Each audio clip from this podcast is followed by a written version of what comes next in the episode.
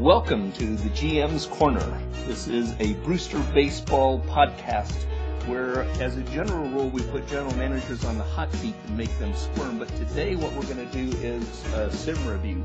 My guest today for his second time on the show is Justin Niles, the general manager of the Omaha Hawks, or the Omahawks as their fans like to call them. So welcome, Justin. Thank you for uh, spending your time with me again here today. Absolutely. Excited to be here. It's a uh, extremely interesting time around the league right now. We've gotten ourselves deep into June and the All-Star break is coming up just around the corner lots of really interesting things going on right now. Uh, what's the first thing that you notice when you start looking at the last week of our ball games? Well, a, a couple huge things going on here. Just just news coming across the wire. Long Beach today signed signed Carlos Gonzalez to a six-year deal worth $84 million. That's a huge deal for, for Long Beach to keep, you know, what, what some would call their franchise star in Long Beach and avoid free agency. What are your thoughts about that? Well, they're going to have to get creative in the coming seasons, just as far as money goes. But I think it's great. I think he's probably going to play his entire career at Long Beach. Uh, this contract takes him until he's 36, and you know he's already in their in their top 10 leaderboards in, in most of the hitting categories, and he has a chance to easily be one of the top three players in Long Beach history. I think.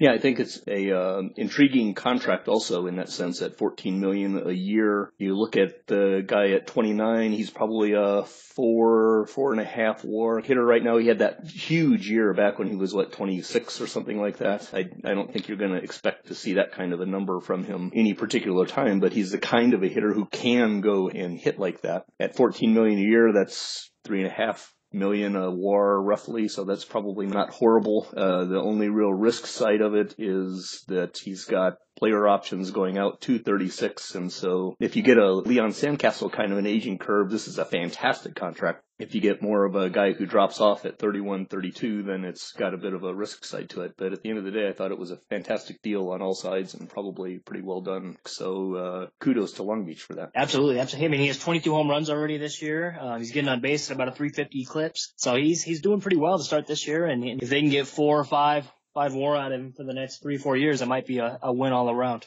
What else jumps out at you? The Pacific is down this year, and I, I, was going to mention that yes, they're down, but they're not out. They're coming back because their bottom five teams, California, Seattle, Valencia, Edmonton, and Vancouver, they're all in the top 11 for top systems. And so they're there ready to come up when they can come up. But Seattle just actually had a little bit of bad luck. Their center fielder, who some thought was going to debut this year, actually just retired to go play college basketball he was getting on base at, at nearly 50%, which was crazy for AAA he decided to run off and play basketball. So that that's a tough blow for them. Yeah, I think Seattle's got an interesting situation to deal with. Clearly, I thought they were going to be a much more powerful team at the beginning of this year than than they've turned out to be, and I think that the uh, difficulty that they've had is actually a surprise to Nathan Egan as uh, general manager there. I, I, saw that his initial reaction to the retirement of uh, what's the guy's name, Jin Ku Long, was to be uh, baffled and saying, "Hey, if he if he wanted to go play basketball." it's fine with me.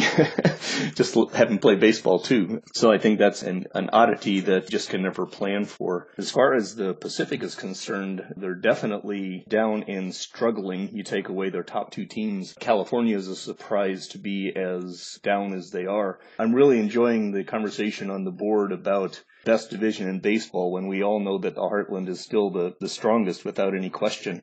If you take a look at the JLS that uh, Randy and, and our commissioner was on a few days ago talking about how great the JLS is. I mean, they're just beating the heck out of the Frick League Pacific is what's happening. That's why their numbers are so big. The Atlantic and the Heartland are playing each other and the Pacific and the South are playing each other. And so, yes, they're beating up on Huntsville and they're beating up on Hawaii and they're beating up on Edmonton. They're beating up on Vancouver and Valencia. And so their numbers look pretty good when really I think that the dynamic is the Atlantic versus the Heartland, and uh, we'll see what happens as the rest of the year goes. It's a fun conversation anyway, just because the teams don't play each other that often. Yeah, absolutely. I agree completely with that. And you know, Havana's quite a quite a story as well. I, I was I was taking a look at Havana just because they have played so well this year, and it's all because of their starting pitching. And I I truly don't think that their starting pitching is as good as it as it shows it is right now. John Reed is has had a completely lucky year. His his BABIP is only about 230. So his ERA has got to go up as the season continues. Leon Ramirez, also in the rotation, he's walking a crazy amount of batters, but he's he's getting lucky and stranding a crazy amount of them as well. You know, you can't continue to walk more than nine batters in nine innings on average and expect to have an ERA as low as his is. His ERA is at 2.97 right now, uh, yet his WHIP's at 1.5 essentially that's just absurd. The the other three guys in the rotation I think are are actually legit stars, but those two in in Havana are so overachieving that it, I can't believe it. Yeah, it's an interesting question because I mean, not to run down the Havana rotation, they've got some fantastic looking young pitchers, but they're they're feasting on Huntsville. They're beating Vancouver. They've played Seattle, and Seattle has taken them. At the end of the day, I, I think I think their schedule is going to get a lot tougher as they get into the second half of the season. And they have not really played uh, Las Vegas as much as they have played some of the other teams. And Vegas is clearly on the uh, on the warpath right now, so it's going to be interesting to see how that all plays out. Another factor that I noticed, uh, I think there's two hidden things that nobody's been talking about right now as far as the Johnson League this week. Havana's lost Reese Wareham, their uh, shortstop, who may be the offensive player they could least afford to lose. He's got a herniated disc now, and he's out for several weeks. And uh, Atlantic City also lost their uh, amazing sudden superstar Glenn Gorman to a fractured finger, and he's out for I think it's five weeks or six weeks. I can't remember. So those two teams have taken a sudden downturn and lost a couple of extremely important players to them. So I'm intrigued to see how the teams are going to respond to those. I think of the two, in my mind, the biggest issue is Reese Wareham because he's almost irreplaceable as, short, as a shortstop there for Havana. Absolutely. I, I do think that with Havana, I think that Ozraghi and, and Rafael, they're both outstanding pitchers and they're 21 years old they're going to be a scary one-two punch coming up. And I think Havana has a, I think they have what a, a six-game lead right now over New Orleans. I just don't see them relinquishing that over the next half of the season. I, I do think New Orleans will make the playoffs. I think they're going to get in as a wild card, but I, I don't see Havana losing the Southern Division. That's why they end up playing the games. I'm extremely intrigued about the whole JL Southern Division. It just did not go off in the way that I was expecting, and I think Phoenix is an extremely interesting, interesting candidate there. I, I just don't know what to make of Phoenix yet. Matt said he was on the Phoenix train. I'm not off the Phoenix train, but you just don't know what's going to happen here in the JL Southern at all. Where and you look at the uh, a group like the Atlantic, the most interesting number in the JL Atlantic right now is 15 and that's the number of games that the Nashville Goats have lost in a row. Right, right. I've seen that. Right. Uh, what What do you think the over under is on on on them for the year? Are they going to win 55? That's probably the right over under. I, I don't know. They might win 56, 57. They might win 53, 54. I don't think they're as good as they looked at the very beginning, right? Because they uh, if you take 15 games away, they're what, 40, 37, they were 28 and 37. I don't think they're a 28 and 37 team, but I also don't think they're a 28 and 52 team. So I'm going to, I would go over on that 55 and it might be as high as 59 or 60, but it, it wouldn't take a whole lot for them to be below that 55. So the over under is probably between 55 and 57. What do you think? I think that they're going to be right around 55. I think they're probably going to sell a couple of their players off. I did notice Luis Miguel Carrillo is on the trade block. Tough catcher for him. His contract's up at the end of the year. He could probably help out a playoff team. There's not a whole lot of other players right now that have really increased their value. Um, I mean, they have a young guy. They have Curry in center field, but he's not going anywhere. He's young enough. I, I think that 55 is about the right number for Nashville this year. Alrighty, let's close up this week in review with a quick touch on Omaha. How are you feeling about your ball club as far as this last week or so has gone? Things that we can perhaps expect to see as we cross through the All-Star break? Well, we've had a rough year. I mean, we haven't got out the gate like I wanted to do. Somebody that's really pitching well for us right now is John Chandler. He's got his ERA under four now. He was over six at one point. During the month of June, his ERA is 2.97. So I mean, he had a really good June. And in May, it was 3.35. He had a, he had a rough start of the year, and you know he's kind of leading our staff right now. Um, we did call call Spike Wagner up. He's an interesting fella. His ERA is now at 7.11. He had a, a horrible outing, his first outing with an ERA over 16, and his last outing he kept his ERA under just under 1.2. So I mean, jury's still out on him. Obviously, he's a young fella that's, that's hopefully going to help us out for a bit. We have struggled in center field. Jimmy Starks being out obviously hurt us. Carson Stoller uh, we were ready to call him up and, and let him anchor our rotation, but him being out has hurt us as well. We're sitting about three games over our expected record right now, but we just haven't been able to consistently win. And we play in the Heartland. It's a tough division. Do those uh, injuries to the kids affect? Uh, are you pretty much kind of thinking about sliding the whole master plan back a year, or are you still? I don't think we were in position to necessarily buy this year.